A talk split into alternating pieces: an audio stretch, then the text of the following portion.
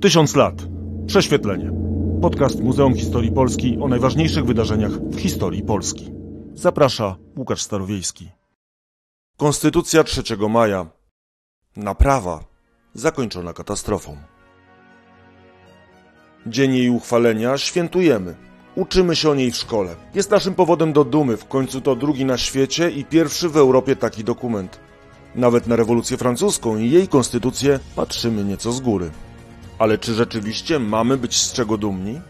Te lata wielkiej pracy i reform, niezwykłych czynów i euforii, uwieńczone przyjęciem ustawy zasadniczej, doprowadziły Rzeczpospolitą nie do potęgi, a na skraj przepaści.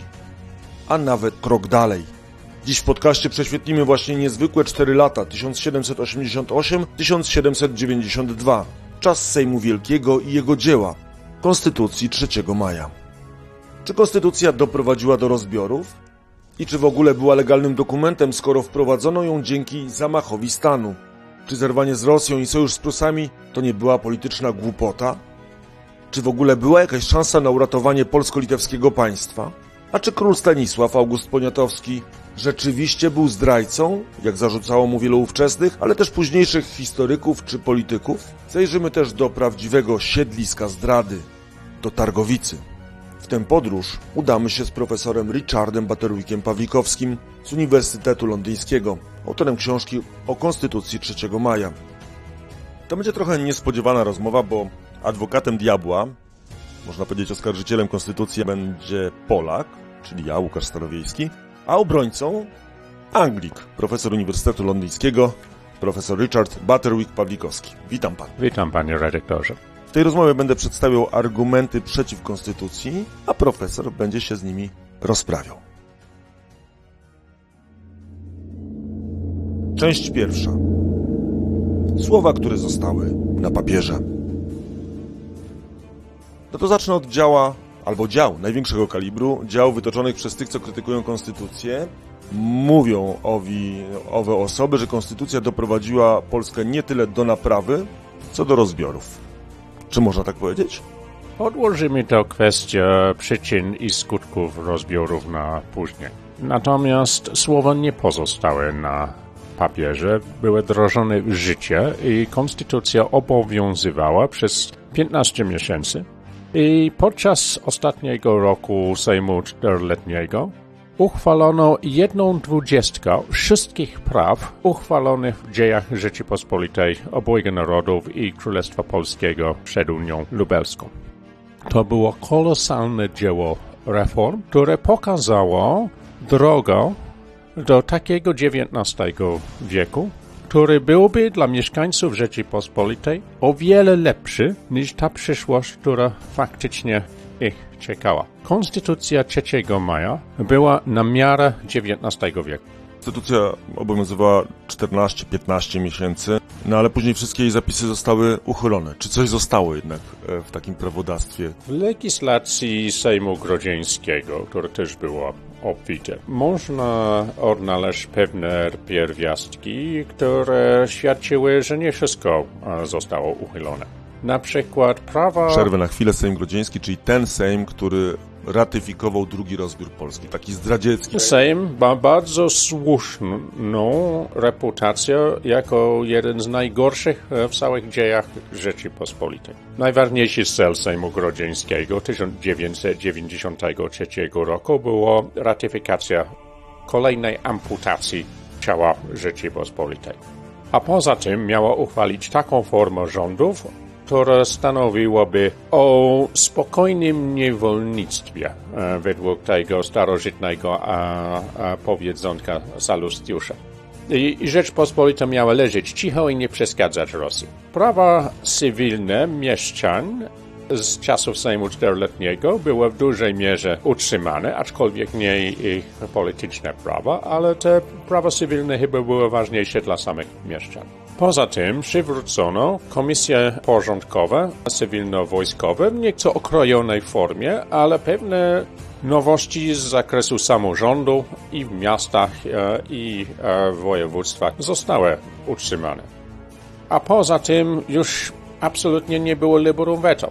w tym ustawodawstwie, więc nawet w tym kadłubkowym państewku polsko-litewskim po drugim rozbiorze jakiś porządek miał być i te rozwiązania były w jakiejś części oparte na ustawodawstwo Sejmu Czteroletniego. A propos tego jeszcze na papierze.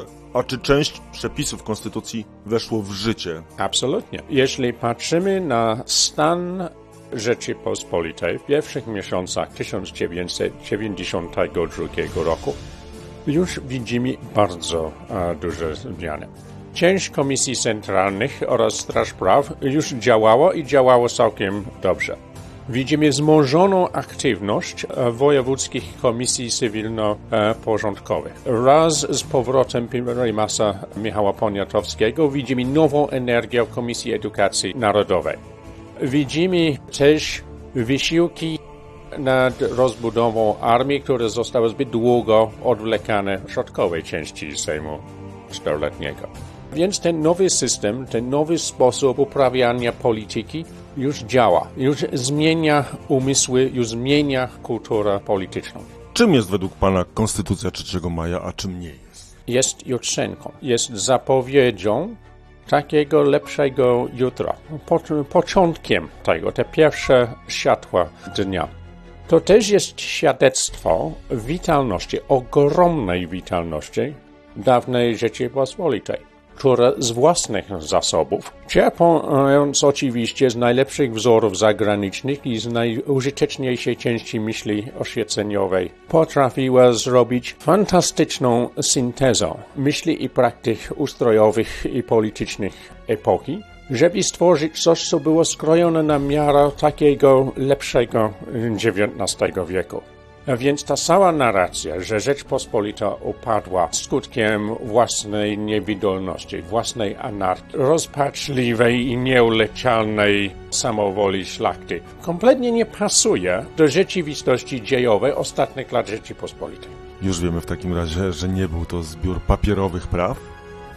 Rozprawmy się z innymi mitami. Część druga. Zamach stanu. To kolejny z serii wielkich zarzutów do Konstytucji, była ona przeprowadzana jako zamach stanu. Przygotowywana w tajemnicy, posiedzenie zwoływane, zwołane było tak, by nie dotarło do wielu przeciwników. Nawet przyspieszono, żeby oni nie zdążyli do Warszawy przyjechać. Wojsko było rozstawione na ulicach, patriotyczna demonstracja przypadkowo zupełnie zebrana pod oknami Sejmu, pełne też, pełna publiczność. To jak to wyglądało? Rzeczywiście to był zamach stanu? Można tak powiedzieć? Trochę prawdy w tym jest. Nie przestrzegano procedur, że projekty miały być wydrukowane i rzeczywiście wzięto z zaskoczenia spodziewanych przeciwników Konstytucji. Rzeczywiście głos publiczności miała dużą rolę aklamacji Konstytucji tego samego dnia. Ale cokolwiek pozostało wątpliwe w dniu trzeciego maja naprawiono w dniu piątego maja, kiedy wielu zdeklarowanych wątpiących czy przeciwników Konstytucji, łącznie z biskupem inflanskim Józefem Kosakowskim, który przewodniczył deputacji konstytucyjnej z Sejmu. Wyjątkowo później haniebnej postaci w historii Rzeczypospolitej. Oczywiście słusznie skazany na zdradę stanu na powieszenie wraz ze swoim bratem, który został powieszony w tym samym czasie w Wilnie.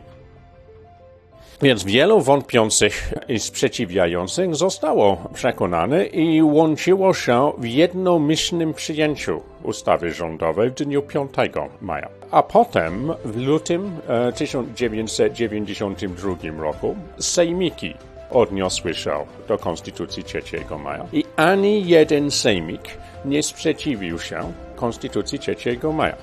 dziewięćdziesiąt procent sejmików co najmniej podziękowało za konstytucję, a ponad siedemdziesiąt procent zrobiło coś więcej, zaprzysiężyło albo zaręczyło konstytucję. A w Wielkim Księstwie Litewskim dwadzieścia siedem z trzydziestu trzech sejmików zaprzysiężyło konstytucji trzeciego maja. Można powiedzieć, że konstytucja trzeciego maja w owych warunkach miała pełne poparcie zdecydowanej większości obywateli. Co ciekawe, w przebiegu tym legislacyjnym tego wielkiego trzeciego maja, tego dnia, tego dnia, który przyszedł do historii, jest to, że Konstytucja w pewnym sensie została przegłosowana przypadkiem. Stanisław August podniósł dłoń, chcąc przemawiać, a wtedy zacytuję króla Stanisława. A to nasi wzięli za znak już mojej przysięgi. Rzucili się hurmem do tronu, a ja to widząc, że się rzecz daje zrobić, zrobiłem. Znam dobrze ten cytat. To właśnie jest z listu napisanego do posła polskiego w Petersburgu, Debolego, w następnym dniu. Jest to źródło kapitalnej wagi dla zrozumienia, jak polityka wygląda, jak parlament wygląda właśnie z bardzo bliska. Tym, że taki moment wisiał w powietrzu cały dzień. Od momentu, kiedy Stanisław Małachowski rozpoczął posiedzenie Sejmu z trzykrotnym stuknięciem laski przed południem, aż do około szóstej po południu, kiedy właśnie to wydarzenie miało miejsce, to była ogromna presja zdecydowanej większości posłów i senatorów w Izbie, żeby już przyjąć Konstytucja przez e, aklamację ze względu na nadzwyczajne okoliczności. Rzeczpospolita po prostu w ich przekonaniu wisiała na, wło- na włosku i dlatego należało to przyjąć aklamacją, bo alternatywa byłaby wielotygodniowo, wielomiesięczna debata, kiedy każde słowo byłoby rozważane i, i łamane na czworo i niewiele z tego pozostało. Takie były zresztą doświadczenia z poprzedniego roku. No i w ogóle poprzednich sejmów też, bo przecież wielomiesięczna debata wiązała się z naciskami z zewnątrz. Złota na przykład płynącym z Prus czy Rosji, jak w poprzednich sejmach. Trudniej było w tym sejmie oczywiście to uzyskać, ale już armaty czy karabiny mogły, mogły zrobić swoje. Tak, też należało zrobić pewne fakty dokonane przed zagranicą, więc to też miało swoją rolę. No na przykład taki, że w Konstytucji powiedziano, że, że następnym władcą będzie Sas. Nie zapytano go o to, czy by chciał. Wrócimy jeszcze do tej kwestii, która jest istotnie chyba jednym z najsłabszych punktów Konstytucji trzeciego maja, ale chciałbym powiedzieć, że Małachowski nie przeforsował przyjęciem Konstytucji przez aklamację. Słyszał głosy sprzeciwu, najdobitniej Jana Suchorzewskiego. Tak, dramatyczna historia, kiedy on wywleka na środek Sejmu swojego syna i grozi, że go zamorduje, nawet na oczach posłów, jeśli ten dokument zostanie przyjęty. Tak, żeby nie dożył niewoli. Taka teatralizacja życia politycznego. Więc Małachowski dostrzegł te głosy przeciwu i rozpoczęła się debata. I ta debata jest naprawdę warta przeczytania. Podano wiele ważnych e, zasad ustrojowych, rozważano istotę, na czym polega republikańska wolność ta, e, w takiej e, debacie. Były poważne argumenty przeciwko sukcesji tronu, były poważne argumenty za sukcesją tronu. Jest to też przepiękna e, retoryka. Więc ta debata odbyła się. I przewaga e, zwolenników konstytucji była coraz bardziej widoczna. I to była kwestia czasu, e, że ta presja, żeby przyjąć przez aklamację, e, zwycięży. I akurat nastąpił w takim momencie, kiedy król podniósł rękę, że jeszcze raz chce mówić i wzięto to za znak, że chce złożyć przysięgę na konstytucji. No ale jak to się stało, że no jednak trochę tych zwolenników tej e, tak zwanej republikańskiej frakcji, hetmańskiej frakcji w Sejmie było. Oni teoretycznie powinni dać się pokrajać, żeby tylko tej konstytucji nowej nie było. Jak to się stało? Czy to jednak porwał ich taki wiatr przemian? W przypadku Kazimierza Nestora Sapieha, który był siostrzeńcą hetmana Ksawerego Branickiego, no chyba rzeczywiście, wiatr chyba go porwał. Jeszcze się zastanawiał nawet w kolegiacie Świętego Jana, czy to dobrze robi, czy nie, ale nie chce odseparować się od narodu. A później lojalnie bronił konstytucji. Odegrał pożyteczną, konstruktywną rolę w ostatnim roku Sejmu. Więc byli tacy, którzy dali się porwać ogólnemu prądowi. Ale wracając do tej kwestii wolności republikańskiej. Byli posłowie, na przykład Ignacy Wysogota-Zachrzewski, prezydent Warszawy z, z okresu powstania kościuszkowskiego, który wyjaśnił, że istota republikańskiej wolności jest, kiedy ja sam uchwalam prawa i podatki, które mnie wiążą. I nic innego nie jest potrzebne do republikańskiej wolności. To nie jest kwestia, czy tron jest sukcesyjny, czy tron jest elekcyjny, czy nie. Bo też O, uważał, że to, było, to był taki bankiet, kiedy magnaci przez pokolenia pasali tylko samych siebie. Tak właśnie doszło do przegłosowania konstytucji, która weszła do Sejmu jako zamach stanu, ale wyszła z niej już jako praworządny dokument, a jeżeli nawet nie wyszła z niej wtedy, to, to w styczniu, w lutym naród uznał, że konstytucja jest dokumentem wiążącym. A jeśli chodzi o przemoc, no zróbmy porównania między tak zwaną łagodną rewolucją, która stosowała pewne skróty proceduralne, która czasem sięgała po dyskurs trochę groźny dla przeciwników, który odwołał się do publiczności na, na ulicach. A, a tym, co nastąpiło. Ten reżim targowicki, czy targowicki-wileński, bo konfederacja na Litwie była odrębna, niby miała przywrócić starodawną polską wolność, a co przyniosła? Cenzura, inwigilacja, rekwizycja, kwaterunki rosyjskiego e, wojska, sterowane procesy przeciwników. To była po prostu bardzo dokuczliwa dyktatura. I w ten sposób przechodzimy do kolejnej części i kolejnego zarzutu. Część trzecia. Gwóźdź do trumny Rzeczypospolitej. No właśnie, to chyba jeden z najmocniejszych zarzutów, że to uchwalenie poruszyło lawinę, która na koniec przysypała Polskę i doprowadziła do jej upadku. Zgadza się pan profesor z tą tezą? Jest to bardzo trudne. Jeśli coś poruszyło lawinę, to raczej odrzucenie rosyjskiej gwarancji ustroju Rzeczypospolitej na początku listopada tysiąc siedemset osiemdziesiątego ósmego roku.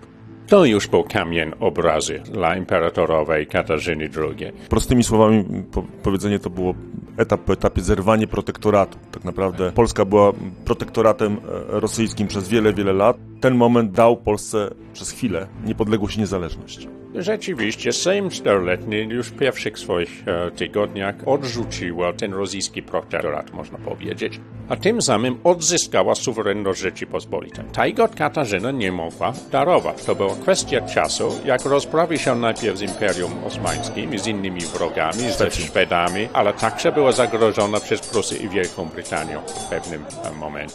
No właśnie, może chwilę tutaj jeszcze wróćmy do tej sytuacji politycznej, dlatego że ten Sejm nie zebrał się przypadkowo w tym czasie.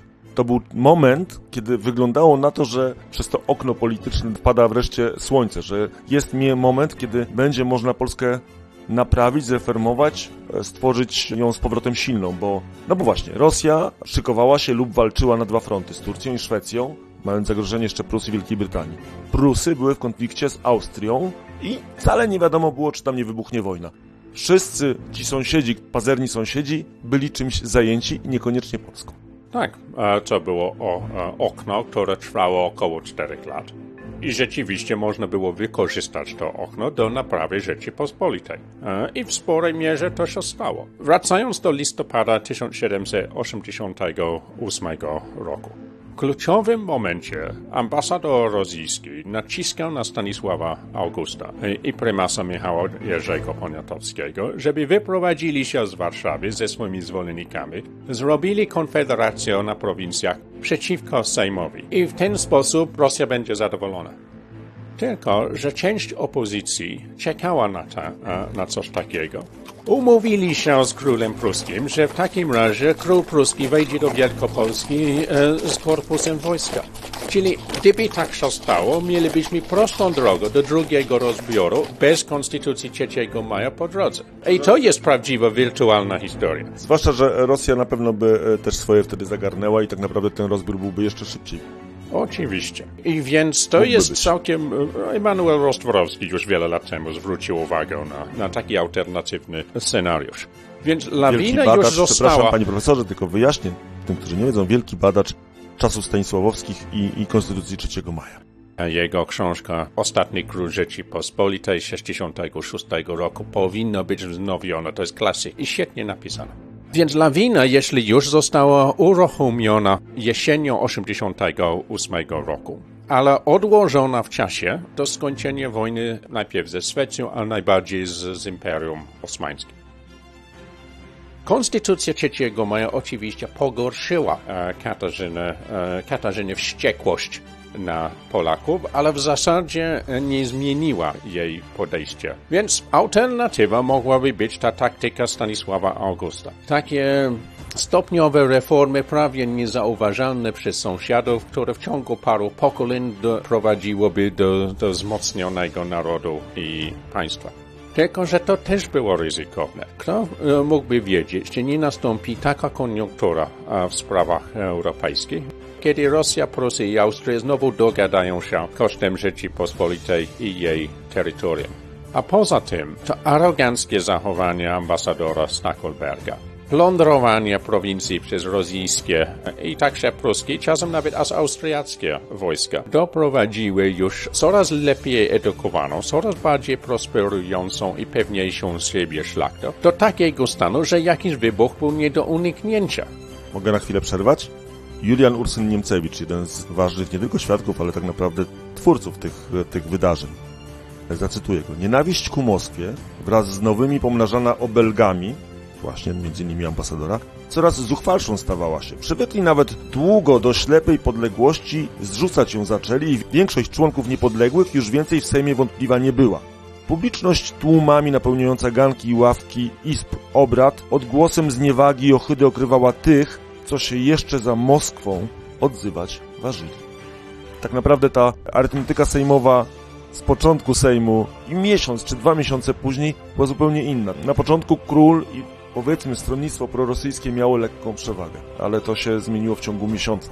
Faktem jest, że wilk w owczej skórze wszedł do naszego Sejmu, czyli ambasador Prus. No rzeczywiście, ta nota pruska była game-changerem. To dało poczucie, że jest alternatywa wobec tej ponurej rosyjskiej hegemonii. Że może warto zaryzykować. Tym bardziej, że król pruski tak grzecznie zwraca się do sąsiadów. Nie tak jak Katarzyna zwracała się do nich. Więc to jest całkowicie zrozumiałe.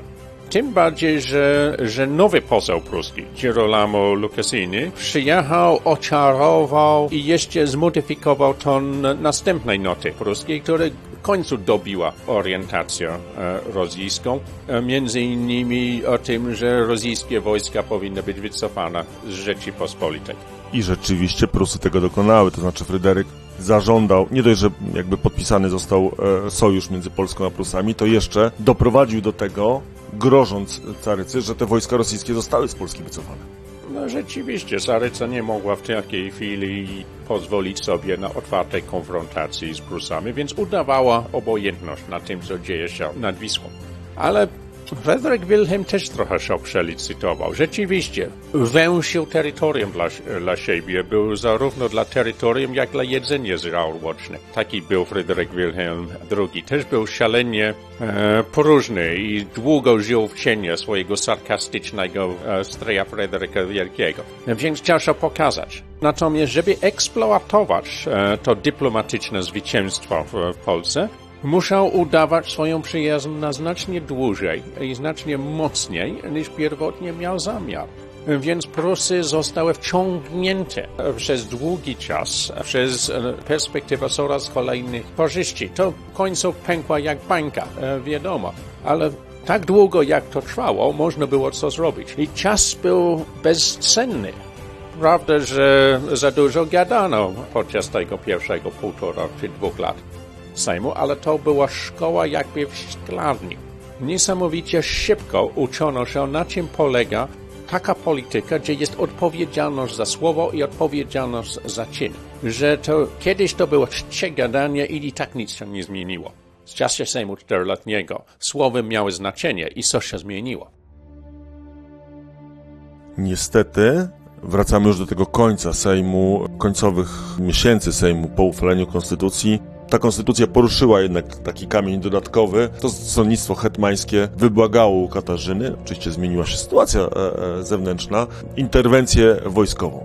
Konfederacja Targowicka to symbol, synonim tak naprawdę zdrady narodowej i taka rzeczywiście była, no ale, ale tym, tym, tym, tym kamieniem była właśnie konstytucja, tym, tym takim powodem bezpośrednio. Katarzynie zależało na tym, żeby było jak najwięcej protestów, żeby było jak najwięcej opozycji wewnętrznej wobec reform i wobec konstytucji w szczególności. Ona w końcu bardzo zawiodła się, że tych przeciwników było tak mało i oni byli tak nieudolni. To było jedno z przyczyn jej decyzji, żeby przystąpić do drugiego rozbioru. Ta pseudo-republikańska, pseudo-katolicka kontrrewolucja w Polsce po prostu nie udała się. Ale jednak było jakieś trochę więcej niż tuzin tych czołowych malkontentów, którzy udali się do Petersburga i błagali wielką, wielką imperatorową, żeby ratowała starodawną polską wolność i oczywiście posadziła ich na urzędach i starostwach.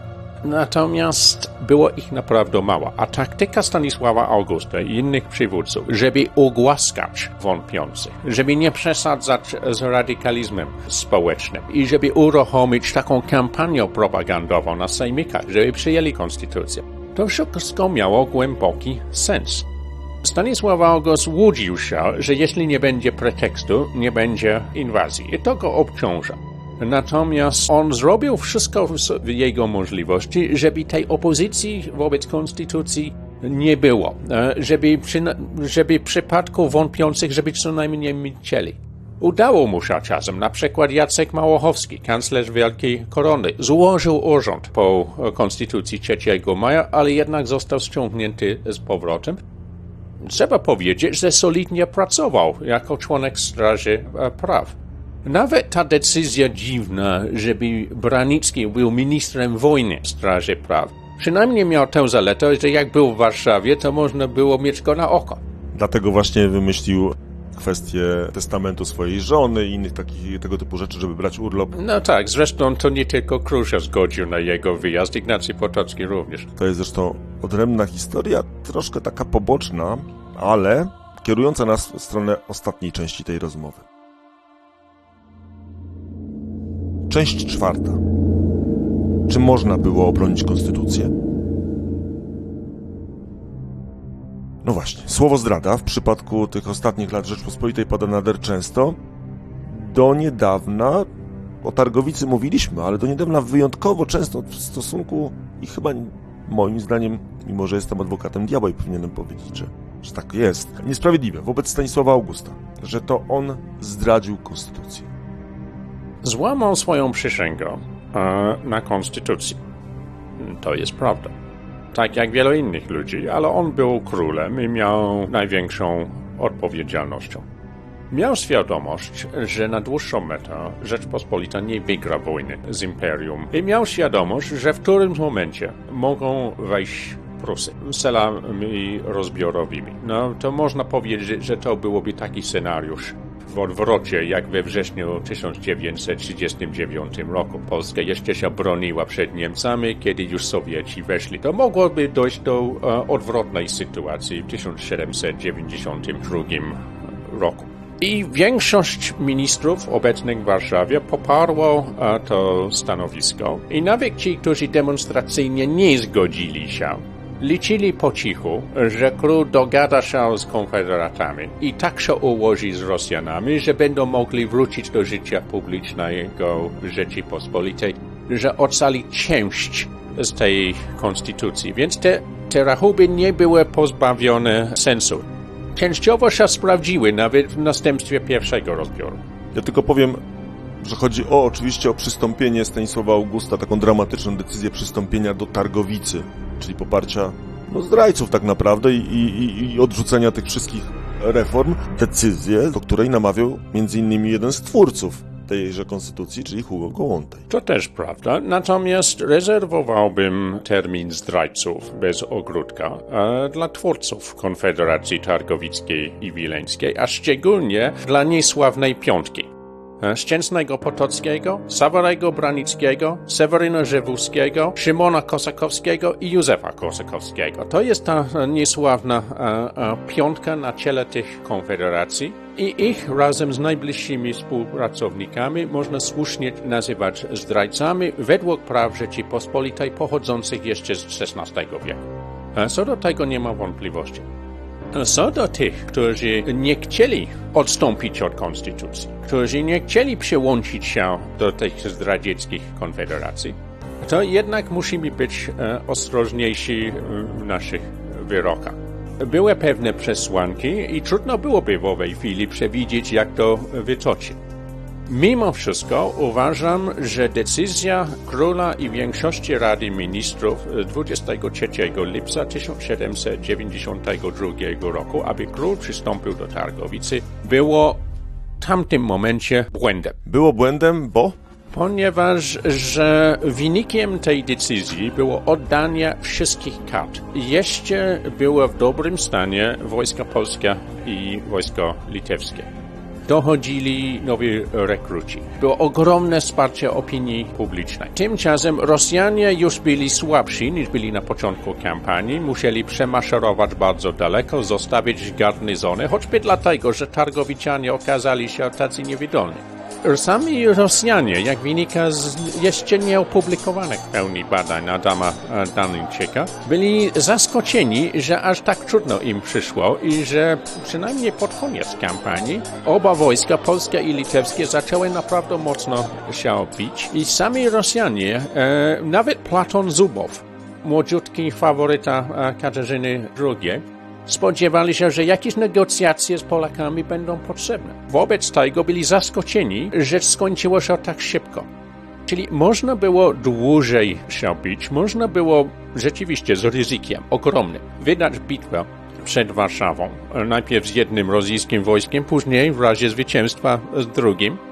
I byłoby jakieś szanse na zwycięstwo, które należałoby błyskawicznie wykorzystać do wynegocjowania pokoju, zanim weszliby Prusacy. Owszem, to jest strategia wielkiego ryzyka, bo, bo nie ma wątpliwości, że po prostu o totalnym zwycięstwie nad Rosjanami i obronie konstytucji bez żadnych zmian i bez żadnych ustępstw, to o tym nie było mowy. Dodajmy jeszcze, że Stanisław August Poniatowski był, i to przez całe życie, przez całe swoje długie, długie panowanie był oświeconym realistą. On nie był, i dlatego też przylgnęła do niego łatka zdrady, że nie był takim romantykiem. On według tych następnych pokoleń romantyków pewnie powinien pojechać na pole bitwy i zginąć ze sztandarem w ręku. Stanisław August taki nie był. On patrzył na to realistycznie, być może, co pan profesor powiedział przed chwilą, zbyt ostrożnie, że być może trzeba było jednak licytować wyżej. Zwłaszcza, że Józef Poniatowski, jego bratanek, Tadeusz Kościuszko całkiem porządnie i nawet te litewskie wojska całkiem dobrze się sprawiły jak na nowe wojska w tych pierwszych tam tygodniach kampanii. Można było spróbować wygrać jeszcze jakąś bitwę, ale jego, Stanisława Augusta Poniatowskiego, sposób bycia, działania, charakter, osobowość, to była osobowość człowieka, który prowadzi negocjacje, który zmiękcza. I tym zmiękczaniem doprowadzał do wielu sukcesów, więc trudno się dziwić, że zrobił tym razem to samo. Trudno się dziwić. Zresztą z punktu widzenia jego ultrarealistycznego brata, Michała Jerzego Poniatowskiego, Stanisław August był niebezpiecznie romantyczny i podatny na, na wielkie idee i dał się porwać tymi powiewami optymizmu w tym niesamowitym roku po, po, po konstytucji, więc byli tacy, którzy obawiali się, że on jednak zrobi ten ostateczny, romantyczny gest. W końcu tego nie zrobił. Natomiast problem polegał na tym, że decydując się, żeby przyjąć po prostu rosyjskie warunki, żeby przystąpić do Konfederacji, oddał wszystkie karty. Nie można było jeszcze używać wojska jako kartę w negocjacjach. I wobec tego został w bardzo krótkim czasie zmuszony do kolejnych upokorzeń, których nic nie wynikło, żeby uratować konstytucję. Po prostu przegrał to e, sromotnie. Nawet jeśli miał przesłanki, żeby tak postąpić, wyszło katastrofalnie. I na tym polega problem. No być może poszłoby także katastrofalnie, gdyby próbowali bić to dalej. Po prostu tego e, Tylko nie wiemy. Ale wiemy, krwi. że sposób, jak to rozegrano, e, zakończył się fatalnie. Dokładnie, wiemy jak się zakończyło niestety, zakończyło się drugim rozbiorem, zakończyło się potem trzecim rozbiorem, zakończyło się abdykacją Stanisława Augusta Poniatowskiego, no i końcem Polski na sto dwadzieścia trzy lata. Ja mam w takim razie, panie profesorze, ostatnie pytanie. Czym była ta konstytucja? Jak można ją nazwać? Według pana. Nazwałbym konstytucję testamentem Rzeczypospolitej. Najlepsze świadectwo swojej witalności i możliwości na samonaprawianie się. I argument przeciwko tym, którzy uważali, że to było niewydolne państwo anarchicznego narodu, które zostało słusznie przez porządnych sąsiadów wymazane z mapy Europy. Tutaj postawmy kropkę w tej rozmowie. Obrońcą Konstytucji był Anglik, profesor Richard Butterwick z Uniwersytetu Londyńskiego. Dziękuję bardzo. Dziękuję, panie redaktorze. A trochę tak bez przekonania Konstytucję oskarżał Łukasz Starowieyski. Zapraszam do kolejnych odcinków podcastu. tysiąc lat. Prześwietlenie. Podcast Muzeum Historii Polski o najważniejszych wydarzeniach w historii Polski. Podcastów tysiąc lat Prześwietlenie wysłuchasz na YouTube, Spotify, Google Podcast, Audiotece, a także na innych platformach podcastowych. Chcesz być na bieżąco? Subskrybuj kanał Muzeum Historii Polski.